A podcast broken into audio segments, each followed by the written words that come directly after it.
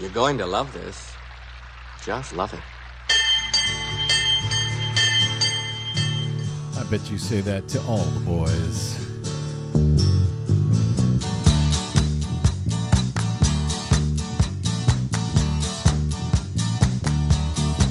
Well, I don't know why I came here tonight. I never do. I got the feeling that something ain't right. It never is. I'm so scared in case I fall off my chair. I never am And scared. I'm wondering how I'll get down the stairs. I'll just fall. Clowns to the left. Yeah, you do that. Jokers to the right. Here I am, stuck in the middle with you. Yep.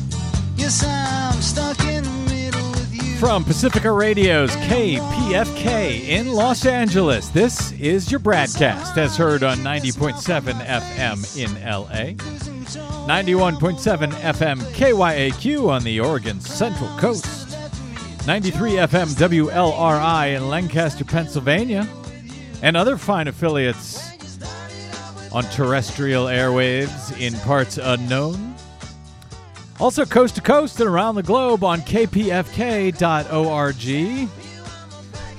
on iTunes, streaming on the Progressive Voices channel, on Netroots Radio, Indie Media Weekly, FYI Nation, Radio or Not, Radio Free Brooklyn, and Radio Sputnik. Five days a week. I'm Brad Friedman, your friendly investigative blogger, journalist, troublemaker, muckraker, an all around swell fellow from bradblog.com says me, if not. The Kentucky Democratic Party this week, for some odd reason. I don't get it. I don't know. Why don't they like me? What did I what did I do to them? Why? What happened? I don't know. I'm just trying to help. Uh, we'll get to that in a minute. Uh, and, oh, and that's uh, hey, Desi Doyen, is our producer, Desi Doyen. You will, of course, be joining us uh, a little bit later for our latest Green News report. Um, with as ever some big news. You know, it, w- we are like the only ones I think that I know of who actually cover environmental news constantly, consistently on the radio, stories that are breaking, stories that matter in regard to climate change, you know, unless it's a science show, unless it's one of those ghettoized stick them on the weekends, uh, you know, of NPR yawner programs. Uh, we cover uh, green news all the time because it's always important. Yes, it's it's about everything.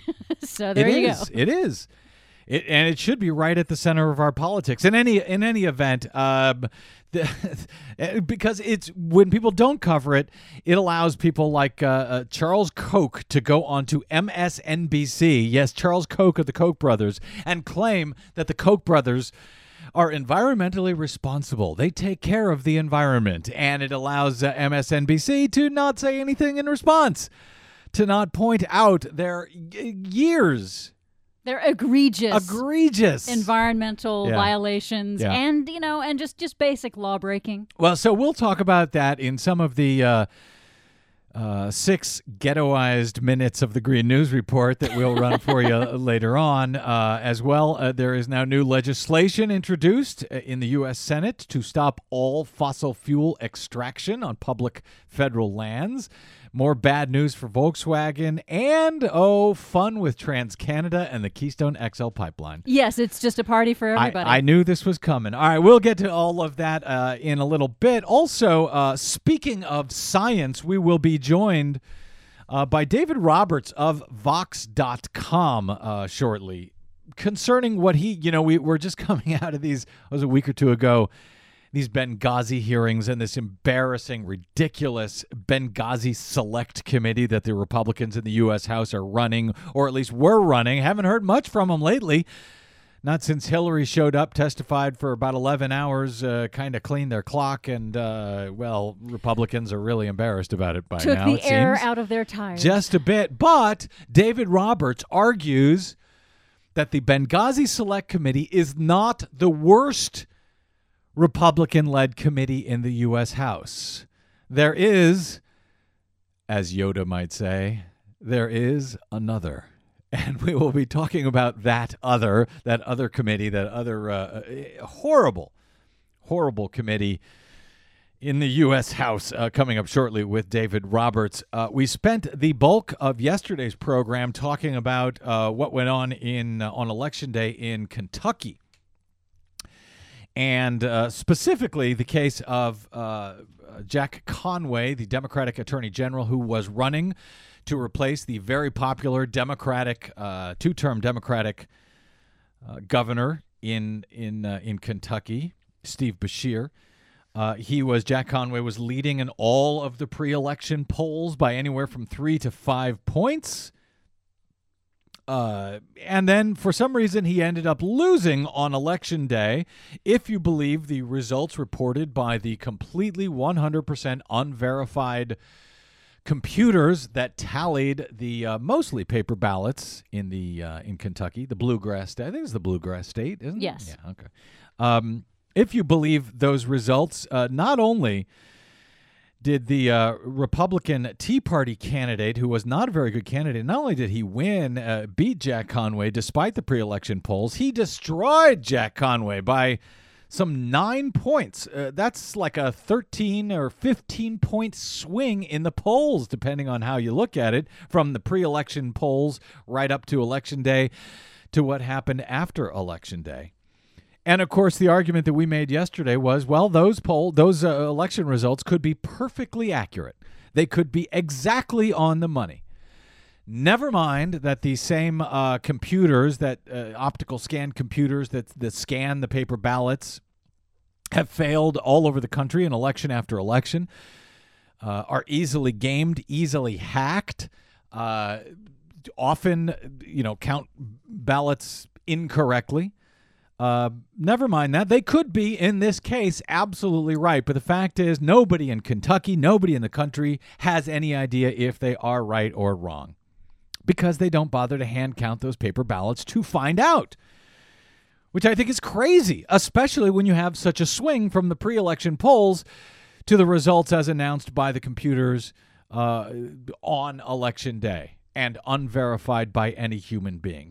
Adding to that, uh, Karoli Kuns from um, from Crooks and Liars was on with us yesterday, pointing out that the Democrats who won, who won in the down ballot races, for example, the Secretary of State, the Attorney General, uh, the Attorney General race, which was actually uh, the son of the very popular current Democratic governor, they both won. Not only did they win, but they won and received tens of thousands of more votes than the Democrat at the top of the ticket, than Jack Conway. And that's something that, well, that could happen if uh, Jack Conway was involved in a scandal or he had said something stupid right before the election. None of that happened.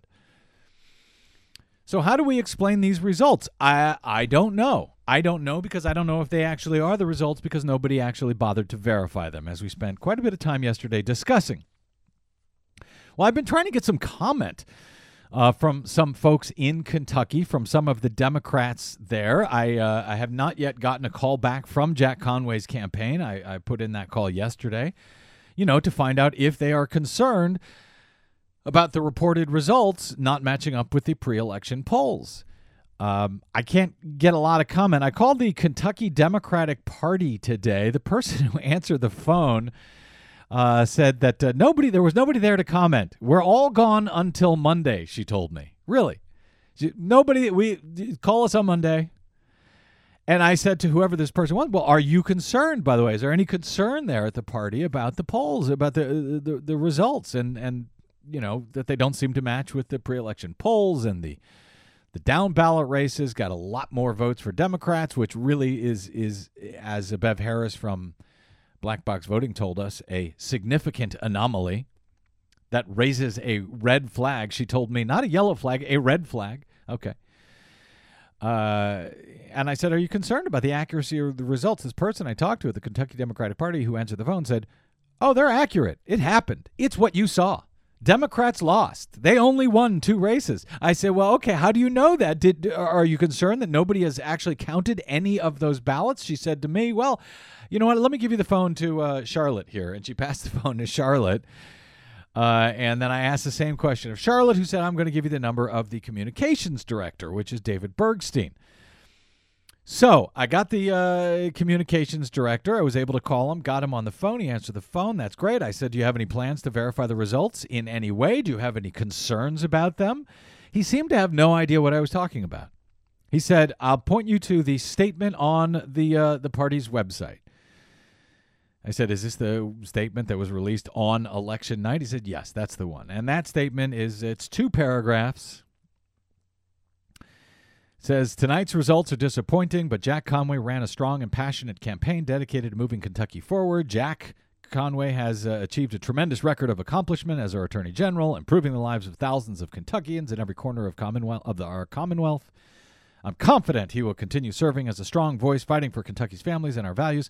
If Matt Bevin decides to act on the dangerous proposals he has outlined during his campaign that hurt our hardworking families, Kentucky Democrats will continue to oppose him using every tool we have at every turn. Well, but they won't use every tool they have, uh, you know, to find out if Matt Bevin, the Republican, actually won or not. That to me seems crazy.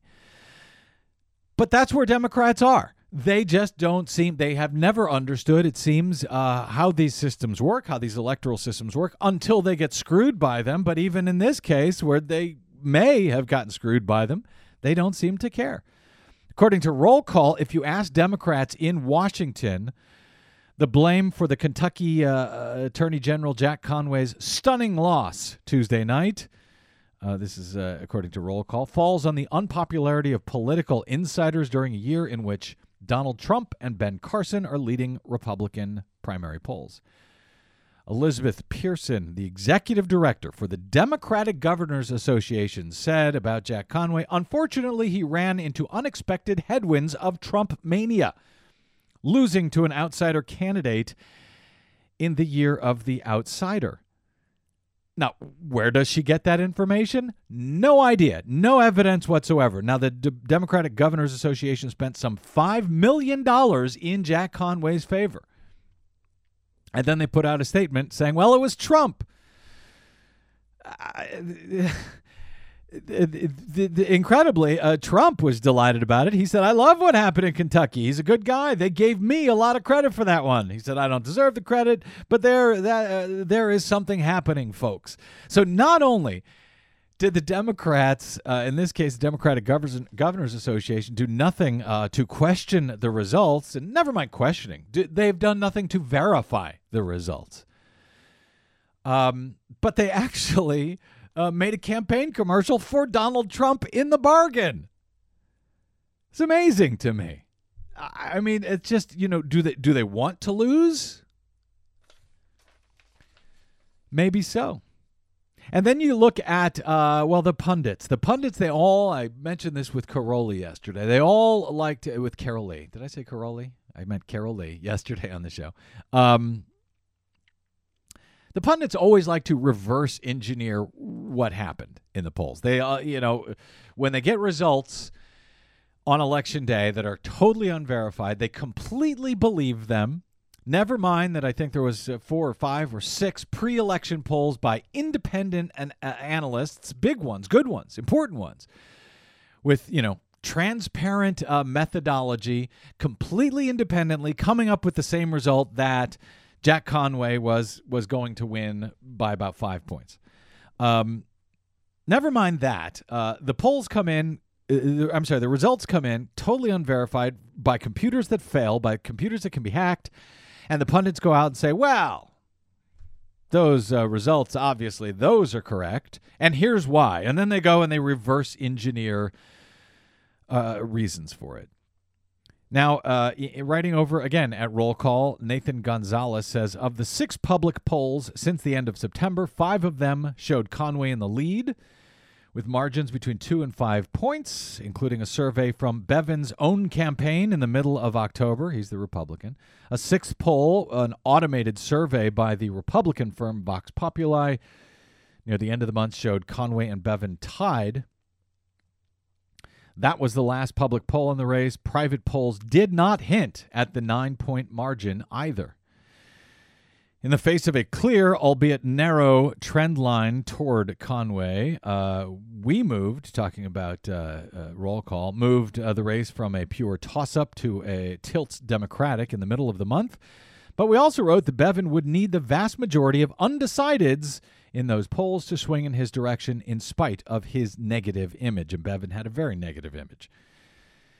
Gonzalez goes on to write that looks like almost exactly what happened that the undecideds all went for Bevin. How does Gonzalez know that? He doesn't. He doesn't. He's just reverse engineering. There were no exit polls done in Kentucky. Some uh, people had asked about that. There were none done. So he, he, they're just making up the reasons why this happened. Um, clearly, they weren't undecided, said one Kentucky Democratic strategist. They had made up their minds. They weren't. Ju- they just weren't telling pollsters. That's what he comes up with.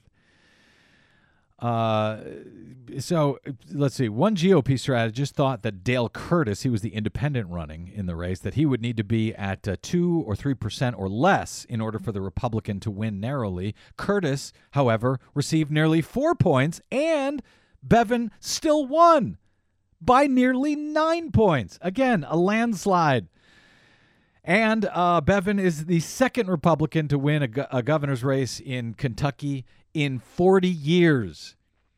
As Daniel Donner of Daily Kos Elections pointed out, Conway's 44% is the worst showing by a Democratic governor in Kentucky since 1863. Yes, when Abraham Lincoln was president.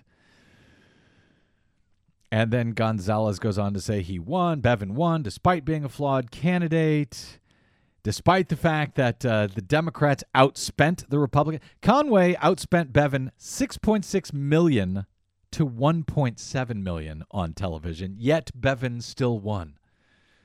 6.6 million spent by the Democrats, not even 2 by the Republicans, and the Republicans still won. As a matter of fact, the Republicans had pulled their funding from Bevin uh, in midsummer because he was such a terrible candidate and said so many stupid things. And then the Democrats now say, oh, well, it must be the unexpected headwinds of Trump mania. It's just amazing. They just reverse engineer. Here's an idea count the ballots. That's all I'm saying. Count the ballots. Maybe they're right. Find out. I think the electorate deserves that much. Oh, uh, you'll hear people say turnout was uh, was so low, and that's why Democrats lose when they don't. Well, turnout was lower in 2011 when the Democrats won. Uh, and it was this was actually higher the turnout than uh, one of the uh, Democratic strategists had predicted. They thought it would be close to 800,000. It was actually 982,000, almost a million. So if you're looking for places to make public records requests and figure out what's going on, uh, we gave you a couple of hints last night that uh, roll call also seems to note. Uh, Jack Conway, the Democrat, underperformed in two key urban areas according to the reported results. He won in Fayette County, that's Lexington, by 15 points. But the Democratic Secretary of State on the same ballot, she won it by 23 points. Did they shave some votes off uh, off in Fayette County from Jack Conway? Be nice to find out. Public records request, please. Jack Conway also won in Jefferson County by 19 points. That's where Louisville is. But again, the Secretary of State, Democratic, uh, Allison Lundergan Grimes, she won Jefferson County by 26 points. Uh, great way to steal elections, by the way, is to steal them uh, in areas where you don't think to look. You think they're going to, you know, boost the uh, uh, results in a Republican area? No, just decrease them in a Democratic area. Just saying. All right, I'm running late. I got to get out. Food for thought. We'll continue to follow it uh, here on the BradCast. Quick break, and we're back with David Roberts. I'm Brad Friedman. This is your Bradcast.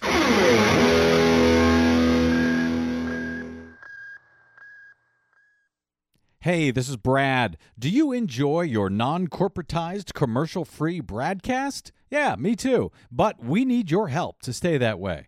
Please consider supporting the investigative blogging, broadcasting, and muckraking that we do here on the Bradcast and the Green News Report and bradblog.com with a donation. It's easy. Stop by bradblog.com slash donate and drop a few dollars in the tip jar. You can make a one time contribution or an automatic monthly donation of any amount you like. It's easy. It'll take you about 60 seconds and you'll help me and Desi stay on the air to continue our troublemaking and muckraking without the corporate influence of anyone. Got it? Thanks. Stop by bradblog.com slash donate to help us out today. Science is real from the Big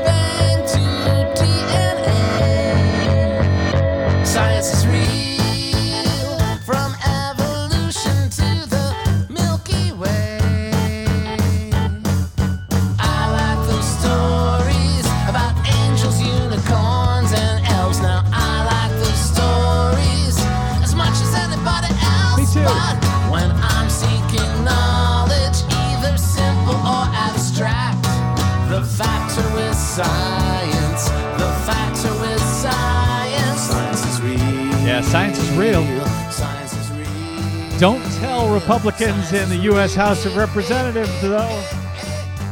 Welcome back to the BradCast. Brad Friedman from BradBlog.com. A quick break from uh, from electoral politics to uh, you know from from dumb Democrats in electoral politics to dumb Republicans in uh, U.S. House of Representatives politics. I guess, man. All right, a, a week or so ago, the uh, the Republicans Benghazi Select Committee hearings in the U.S. House came crashing down as Hillary Clinton stood up to some 11 hours of withering questioning uh, in open testimony before the GOP led uh, special committee. This was the eighth one to look into the imaginary Benghazi scandal. And like those before it, it, it failed to find any criminal wrongdoing. Actually, any wrongdoing at all, really. So, with that dead end, uh, the GOP immediately uh, began or continued looking for something, anything, anything that they could try to use to to tar Democrats and the Obama administration with in in the U.S. House, because you know that's what they do. Somehow, something, anything. There's got to be a real scandal somewhere. Uh, now, by the way, I'm sure there is, but Republicans have yet to find anything close, at least anything that they are actually willing to take action on. I mean, there's plenty if you wanted to actually go up against this administration, but but they don't. Uh, they just want to uh, politically posture and so forth uh, if it helps them in an election. That's all it is. In any event, just a day or so after the Benghazi committee disaster, uh, the U.S. House Oversight Committee thought they had something with uh, the Department of Justice coming out just a day or so before, as we told you they would long ago, finding no criminal wrongdoing in another pretend Republican scandal, the IRS scandal from a few years back. Uh, with that one looking pretty uh, uh, dim, Jason Chaffetz, congressman uh, who now heads the the House Oversight Committee, decided it was time to bring impeachment proceedings. Yes, impeachment proceedings. But not against the President of the United States, not against Hillary Clinton. This one, this target, would be the head of the IRS, John Koskinen, or John Koskinen. I don't even know how to pronounce his name.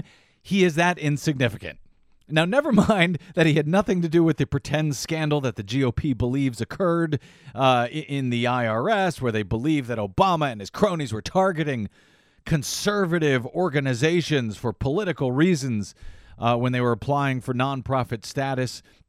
Never mind that. The GOP needed someone, anyone, somebody to fulfill their impeachment fever dreams, and John Koskinen or John Koskinen I don't know, the chair of the IRS who was appointed after the so-called IRS scandal by the way as I recall he he would do the trick. But that move that move eh, apparently is so transparent that even Fox News's favorite ghoulish wingnut pundit Charles Krauthammer came out that night to say that the idea is ridiculous and won't work out well for the Republicans. Look, this is not going to end well.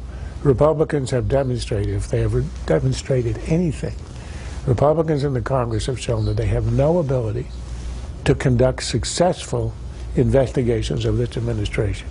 Everything they have touched has failed or backfired. Now, if you can't even get Charles Krauthammer, Fox News, to go along with your pretend scandals, you are really lost. But, but, hope, hope is not lost. Quietly, uh, with little fanfare at least, the U.S. House Committee on Science, Space, and Technology has been moving ahead with actually a number of outrageous investigations of publicly funded scientists. Writing at Vox.com recently, David Roberts uh, wrote an article headlined The House Science Committee is worse, worse the, than the Benghazi Committee. Worse than Benghazi? Really? David Roberts is a longtime writer at grist.org. He's now at Vox.com, where he focuses on politics, climate, and energy. He has contributed to or been featured in the New York Times, Boston Globe, Huffington Post, Outside Magazine, Wired, and everywhere else. And of course, most famously here on the BradCast, he returns uh, today to the BradCast to discuss how the Science Committee is worse than the Benghazi Committee. David Roberts, welcome back, sir. Hey, Brad. Gl- Glad to have you here. All right. Uh, all right, I'll I'll bite and and you break this down for us very nicely, so we can go through each of these uh, each of these pieces uh, of your argument. Why this committee, the science committee, is now worse than this in, uh, special select committee on Benghazi. Uh, but one of the points you make is that uh, of these uh, sort of three sections is that right now the ranking member of the science committee, uh, Lamar Congressman Lamar Smith, uh, is issuing subpoenas left and right without consulting the Democratic ranking member of that committee. Is that a new thing? Are, are uh, have Republicans given themselves permission to do that? Because I don't remember that happening in the past. Yeah, it didn't get a lot of press, but it happened in January. I mean, some uh, committee chairs, like uh, Darrell Issa, for instance, Isa, how do you Isa. Isa, Isa, Koskinen, you know, who- Koskinen. Who knows? Yeah, I know. We really should have studied up before this. um, you, you know, some like uh, uh, Issa has had this power to sort of unilaterally issue subpoenas as part of the oversight committee for a long time, and we've seen what he's done with it. You know, the the Fast and Furious investigation and the IRS investigation, all those basic farces. But Acorn, Acorn. Don't forget Acorn. Yeah. Oh yes, Acorn. Uh, what happened in January is the House GOP leadership voted to give those same powers to the chairs of several other committees, including the House Science Committee. So whereas before, um, you know, a, a committee chair could not issue a subpoena, which is which is theoretically supposed to be a pretty big deal Yeah. could not issue a subpoena without the the ranking member signing off on it, and this was meant to prevent, you know, investigations from being used as purely partisan tools. Mm-hmm. But of course, House GOP leadership very much wanted to use investigations as purely partisan tools, so they so they changed that rule. And since then, January, since January, or actually no, I- I should say, in in the two years he's almost two years he's run the science committee, Lamar Smith has issued more subpoenas than all previous chairs of the committee going back some 50 some years cumulatively ever issued. So yeah, his he, he's he's newly empowered and he's going nuts with it. That that was uh, uh, Congress Congresswoman Eddie. Is it Eddie or Edie? We ought to check these things first. Eddie. Uh, Ber- know. Uh, uh, is it Eddie? Do you know Eddie Bernice Johnson is her name? We'll just call her Congress Congresswoman Johnson. Uh, Yeah, she's we'll do that. ranking member of the Science Committee. Yeah, she had uh, written a scathing letter that you highlighted uh, to Lamar Smith, uh, citing that in yeah in just two years and ten months.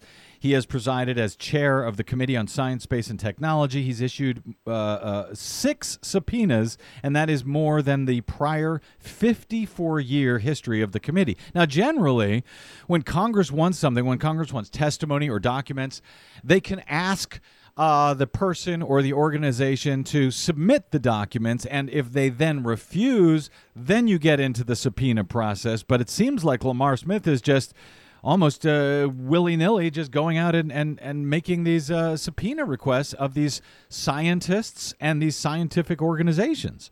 Well, that's a good point that Johnson made, which is that it's not like the House Science Committee has never investigated matters of importance. It's just that generally, when a science, when an investigative committee mm-hmm. in the House of Representatives contacts you and wants you to testify or turn over documents, you do. Like most people cooperate. Sure. They've they've investigated some extremely sensitive and important subjects without ever having the need to issue subpoenas. So this is it, it- it's not like he's doing more intensive investigations. It's just that he's using these subpoenas as a tool of harassment. So a great example to look at is this is this most recent uh, adventure he's on. So the National Oceanic Atmospheric Administration, which we can call NOAA from now on, hopefully Yes, we can. uh, the guys at NOAA, you know, just did a new study, and it looked at temperature data, and and it looked at the adjustments that are made to temperature data to make it all uh, uh, uh, uniform and to make it tractable. And these are adjustments that are utterly routine in any large data set. You know, you have this mm-hmm. large, sort of diverse data set of different kinds of temperature measurements from different places, and you have to adjust them to make them all fit into the same spreadsheet so you can look at the trends among them. Anyway, this has been going on at NOAA f- forever and in climate science forever. But what's happened is the NOAA guys just came out with a study saying that when the, the surface temperature data is, is adjusted correctly, the so called global warming pause, the sort of hiatus in global warming that has been the uh, cri de coeur of the, of the climate skeptics in these last few years, kind of disappears. If you adjust the data properly, it turns out there was no pause. So this pause is extremely beloved of of the sci- of the climate skeptic community, which we should pause here and note includes the chair of the House Science Committee does not buy mainstream climate science, including most of the Republicans on the science committee So not buy the science of climate change. Well, So- let me let me just cl- clarify, uh, David Roberts. The so this is about, and this was a paper. This is the one by Thomas Karl, right? Uh, Yeah, yeah. With the most boring title ever: "Possible Artifacts of Data Biases in the Recent Global Surface Warming Hiatus." So basically, Yes. uh, NOAA went out and said, "Okay, well, some of these thermometers, uh, you know, they're they're they're tracking the temperatures at night. Others are doing them at the uh, during the day. Let's normalize everything so everything makes sense, so we can accurately track what's going on. And when they do that, they find that oh, there is no pause; that the Earth continues to warm." Uh, even though the uh, deniers, like Lamar Smith, who heads the science committee, he's a climate science denier. Uh, he says, "Oh no, it hasn't been warming for the past ten years." They still think that, right?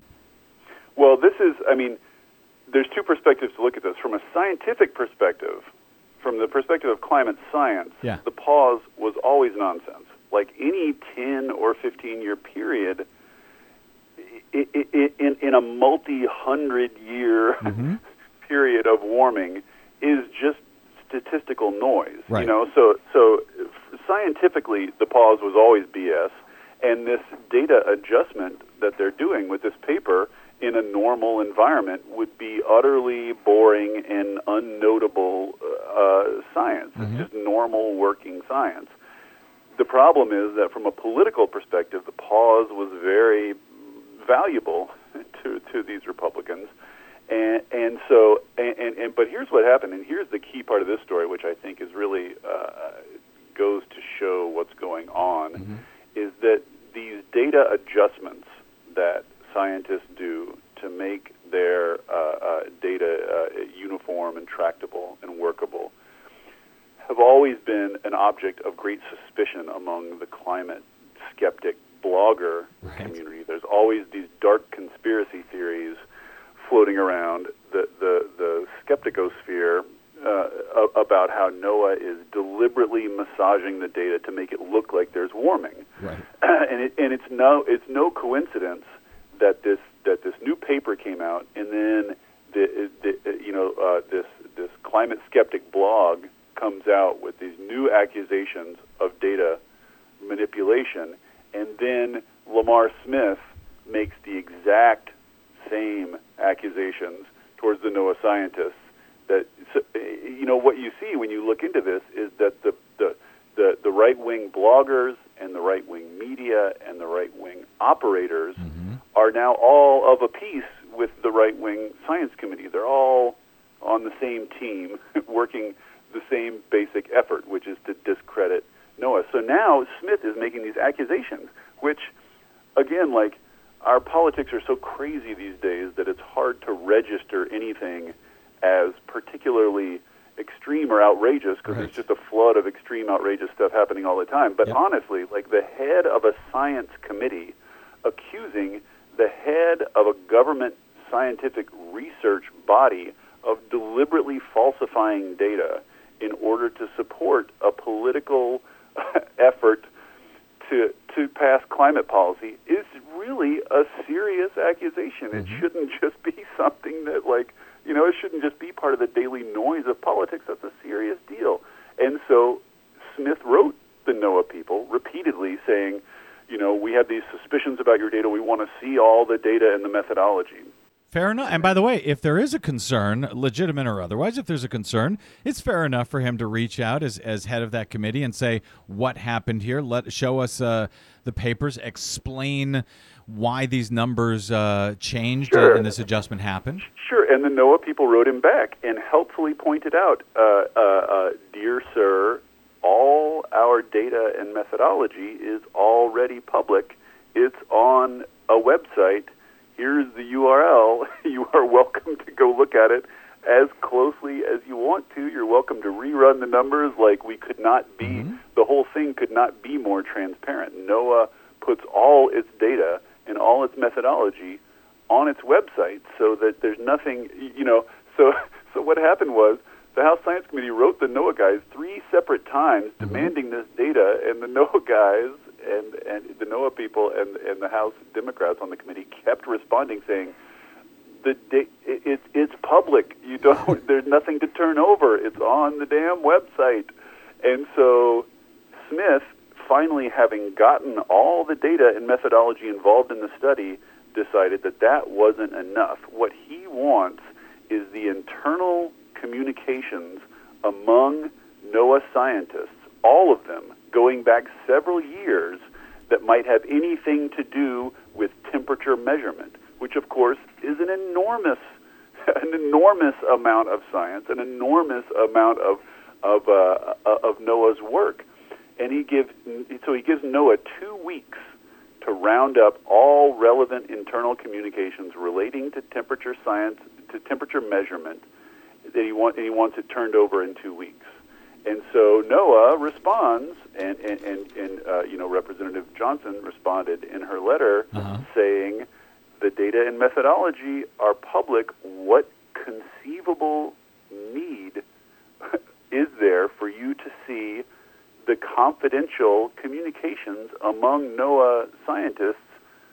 You know, there, This- what need is there for this? There and was- Lamar Smith. Let's Yeah. let's be clear, has not articulated a need in all this. It's been going on for weeks, months. At no point has he said, "Here's why I need to see it." There's no justification.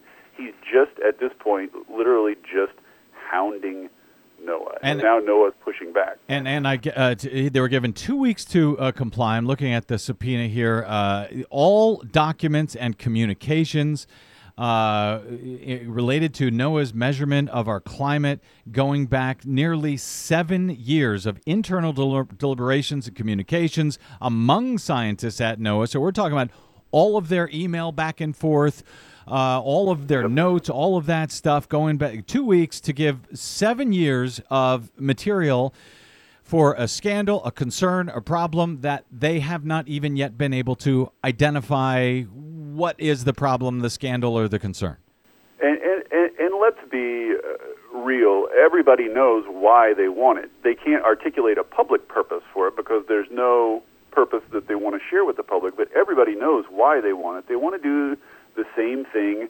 Uh, I mean, do you remember Climate Gate? That's that Oh, yes. silly scandal about climate scientists from a few years ago. They want to do the same thing that got that whole scandal started, which is sift through these emails, look for bits and pieces that if you yank them out of context Right. look suspicious and selectively leak those emails to reporters who history shows will credulously eat it up and, and, and publish stories saying, you know, scientist says he's going to Mhm. massage the data, you know, and then if you look into it enough, you're like, oh, in context, this is just normal science. And- and not just- but if you And, and not, Yeah, not just right, not just right wing uh, uh, media. You would expect that from Fox News, Daily Caller, and so forth. But the mainstream media, they will take those tips when they're told, "Hey, here's a tip. Uh, this email we found says this." They won't ask for the rest of the context. They'll just run with it. That's what ABC News Jonathan Karl did on some of those uh, Benghazi emails that turned out to be faked, Sure. just tipped. They, they and, fall and- for and it. This is this is what the this is what I mean for all the sort of incompetence and haplessness of the of the current GOP right now. One thing they're really good at is they've figured out how the media ecosystem works, and they know if they have these little faux scandals, these little fake mini scandals, they offer them to reporters, and and what'll happen is somebody at Breitbart will take it, or Mm-hmm. somebody at Daily Car- Caller will take it, and then Fox will take it, and then all of a sudden it's something people are talking about. And so, of course, mainstream reporters will like, well, it might be BS, but people are talking about it, so now I have to cover it too. Right. And so, you know, it goes on and on, and then like by the time it's determined, oh look, there's nothing, there's no, there's no creamy center of Right. this nougat. There's nothing in here that, that you know that won't be a big headline. There will be no main. Right. There will be no headline saying faux scandal turns out to be, you know, BS. Oh, uh, people You still believe. People still believe that this, you know, the, the scientists were uh, uh, fixing the fixing the data or whatever that was in that uh, the Yeah. stolen that was climate gate. Yeah, Yeah, that was a very similar. I mean, it was exactly the similar thing. They were making adjustments to the data, like data scientists do all the time. It's just that if you talk about massaging or adjusting the data, and you yank that completely out of context and put a bunch of dark insinuation around it, you can make it sound bad, and that's what that's why they want. scientists- these guys yeah, build this up. scientists adjusting data. Uh, okay, I, uh, just and I want to get to these other two real quick because I want to underscore it's not just this one issue. Lamar Smith is doing this all over the place. So there has been uh, political pressure of late on Exxon uh, and on uh, uh, the oil, big big oil in in general, uh, concerning what they knew about climate change, about global warming, going back to the 70s. We had uh, Congressman Ted Lieu on uh, on the broadcast a week or so ago. He's asking for a DOJ investigation. Uh, Bernie Sanders now is. Hillary Clinton now is comparing uh, what uh, Big Oil did to what Big Tobacco did in obscuring their own. Uh, their own science about climate change in this case. So now, 20 scientists have sent a letter to Obama and to the Attorney General Loretta Lynch asking uh, for them to look at a potential RICO case against Big Oil. David Roberts, what happened next? Uh, what did Lamar Smith do from there? Yeah. So um, what they, uh, just to be clear, the scientists who wrote did not say the oil companies have broken the law. They did not say people who don't believe in climate science should be prosecuted. Right. Which is, of course, how it's being spun uh, in the right-wing media. They just said that the the you know it's it's clear now that they knew one thing and said a different thing for many years. We urge you to look into it, investigate it. Basically, is what it said. Right. So it, anyway, so they didn't like this at all. They don't like this pressure that's building. They don't like. So what they did is one of the scientists who signed the letter runs this nonprofit um, uh, science institute called uh, the Institute of Global Environment and Society. He he's the director of this place. His, his name is uh, I want to I want to Ja- say it Ja- right. Shukla Shukla. Yeah, Jagadish Shukla. We'll go with that yes. You need to post a, a pronunciation guide after this. for this interview. I know you're right. anyway, he, he signed it, and so it turns out that the uh, the Institute of Global Environment and Society is taxpayer funded, basically It's nonprofit, taxpayer funded.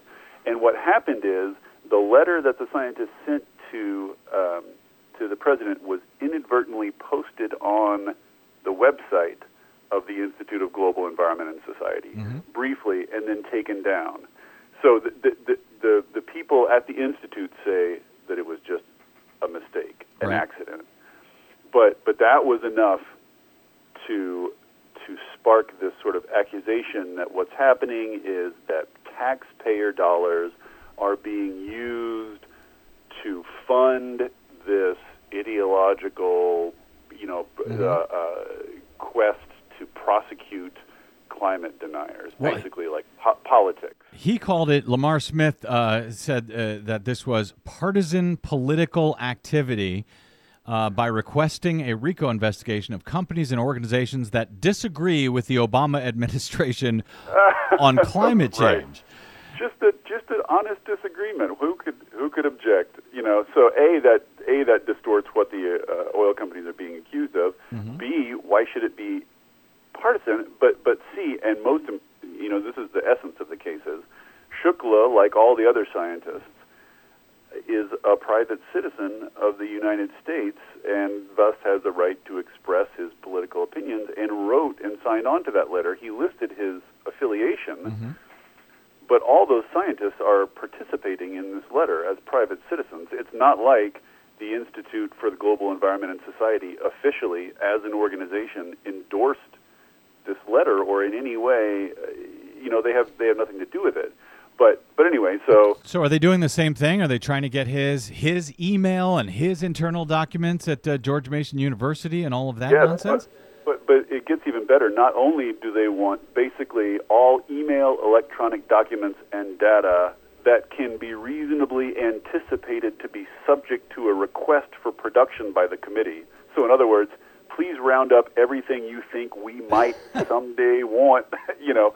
But not only that, but it says exercise reasonable efforts to identify and notify current employees, former employees, contractors, and third party groups who may have access to such electronic records that they are to be preserved. So basically, not only do we want all your internal communications from your institute's entire six year history, Right. but we want you to let people, let scientists know who have ever participated in this institute, who have ever been a part of it, that they might be a target too.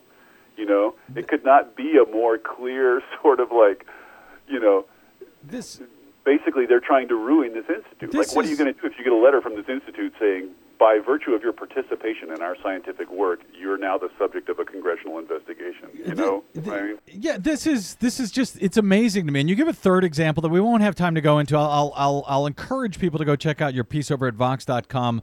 Uh, headline: House Science Committee is worse than the Benghazi Committee. But basically, they're also going after the National Science Foundation itself, this august body.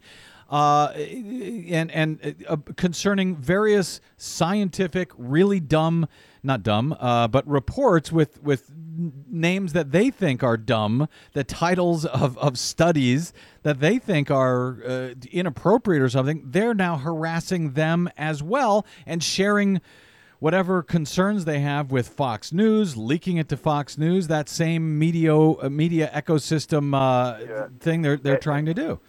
the important thing there is that the National Science Foundation has a very long established practice of, of assessing these grants, and it crucially involves the the anonymity of the peer the peer reviewers. Oh, That's yeah. like the key to the process. And now Smith is demanding that the that the National Science Foundation turn over all the names and internal communications of these anonymous reviewers.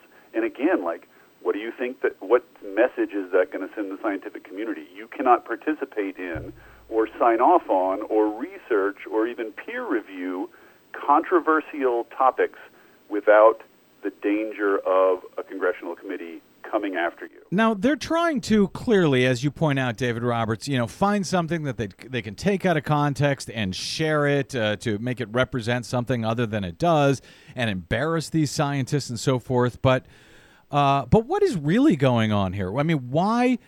Are they doing this in the first place? Is this meant to have a chilling effect on science itself and scientists? And uh, I what are they getting at? What is the, the ultimate point of what they're trying to do here?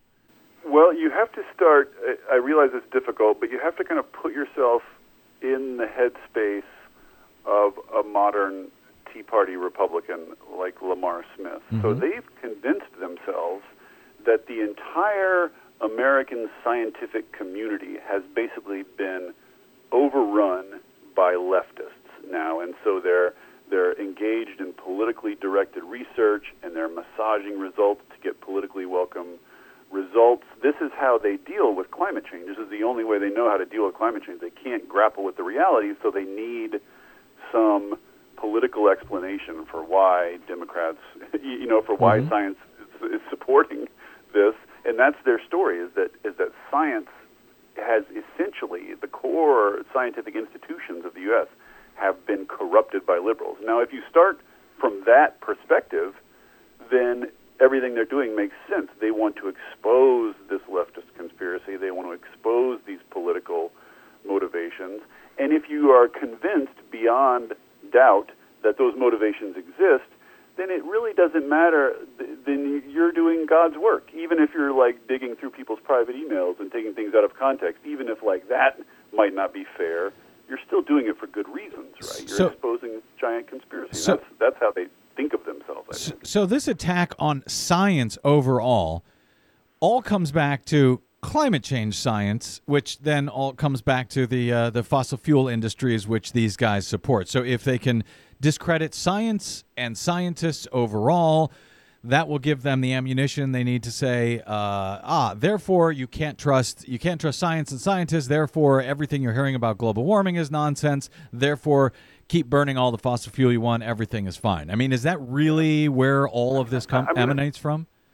I, I think it lines up well with fossil fuel company interests, but I don't think these guys view themselves as as doing that. I think they've really convinced themselves that academia and science and media, you know, mm-hmm.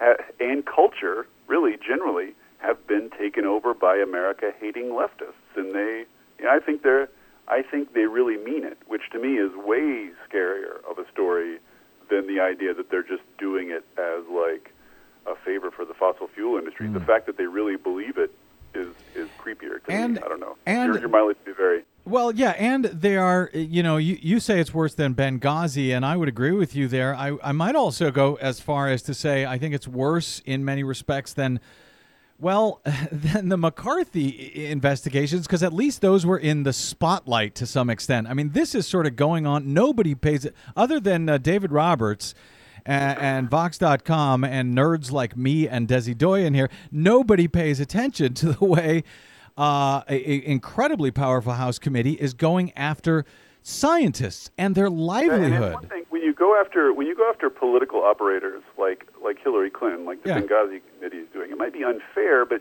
she at least has the power and the resources and the wherewithal to defend herself. She knows it's all a big political game, and she's equipped to play it.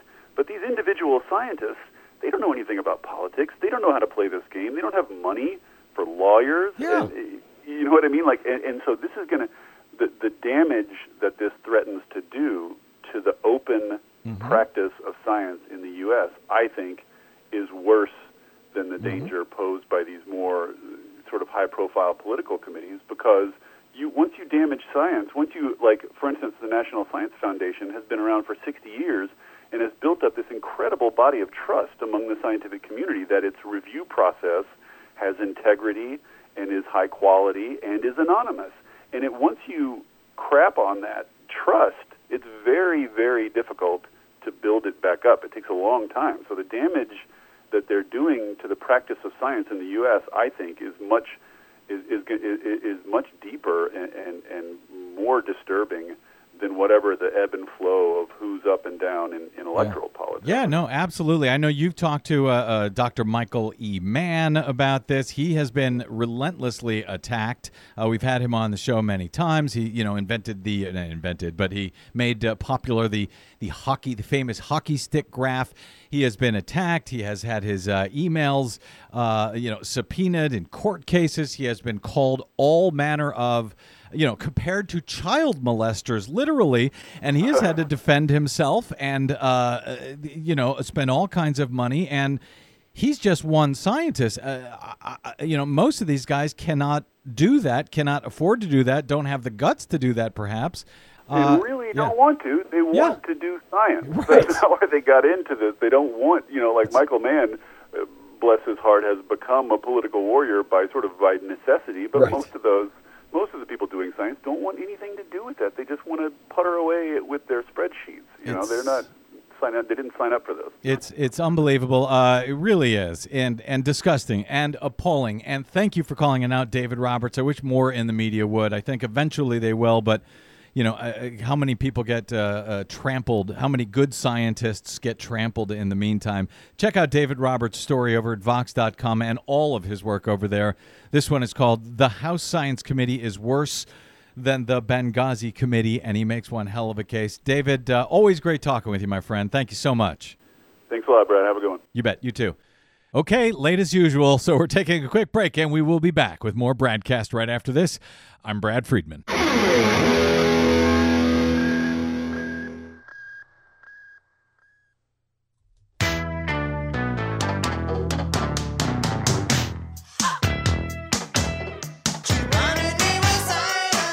Yes, she did. She blinded me with science.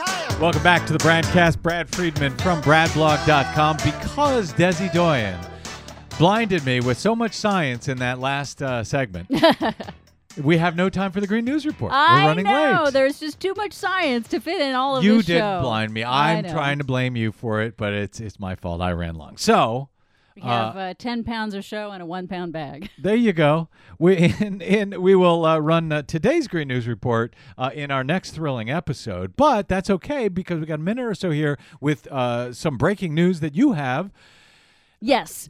The New York Attorney General has begun what the New York Times reports is a quote sweeping investigation into ExxonMobil to determine whether the company lied to the public about the risks of climate change or more importantly I think to investors about how those risks could hurt the oil business. And this is according to people with knowledge of the investigation. It's Attorney General Eric Schneiderman of New York. He issued a subpoena Wednesday evening to ExxonMobil. He's demanding extensive financial records, emails, and other documents.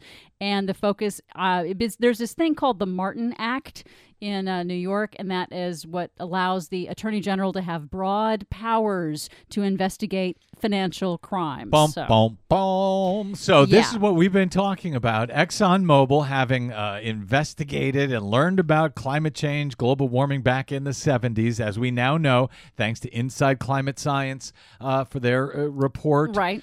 uh, that we talked about on this show many times. Uh, Los Angeles Times did an independent report, and they both find that Exxon knew back in the 70s and 80s about climate change and then went about spending millions of dollars to obscure their own science, just the way Big Tobacco did when it came to the dangers of their pro- product. And now, uh, with, Eric Schneiderman on this in New York, uh, and all of these people calling for an investigation. We had Congressman Ted Lieu on the show. Uh, he had uh, written to the Attorney General's office. So now we got a state AG looking at it from a financial angle because why? Th- this actually affects investors. If Yes. the company knew, If the company knows of, of external circumstances that will affect the profits that go to shareholders, then shareholders are supposed to be informed of that by law. Exxon is in big, big trouble. ExxonMobil, I think, is in big, big trouble. Whether it's this, uh, the AG in, in New York now, Eric Schneiderman, and the what is it, a, a, a, a subpoena for documents, Yes, a subpoena for documents.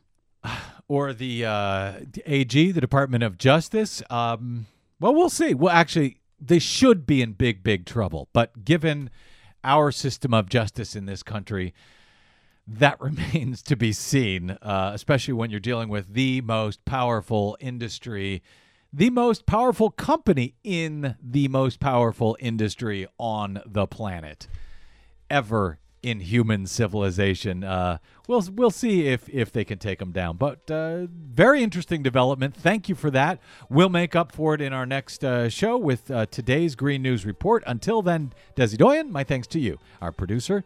Uh, and to Cynthia Cohn, our booking goddess, and to my guest today, David Roberts of Vox.com, and of course to you for spending a portion of your day or night with us. Greatly appreciated. If you missed any portion of today's program, you can always download it at bradblog.com or over at iTunes, where we hope you will put in a good word for us make it easier for everyone else to find us as well. Find us and follow us on the Facebooks at The Brad Blog, Facebooks or Twitters at The Brad Blog. Drop us email, bradcast at bradblog.com. All right, that's it. I'm out of here. I'm Brad Friedman. Good luck, world.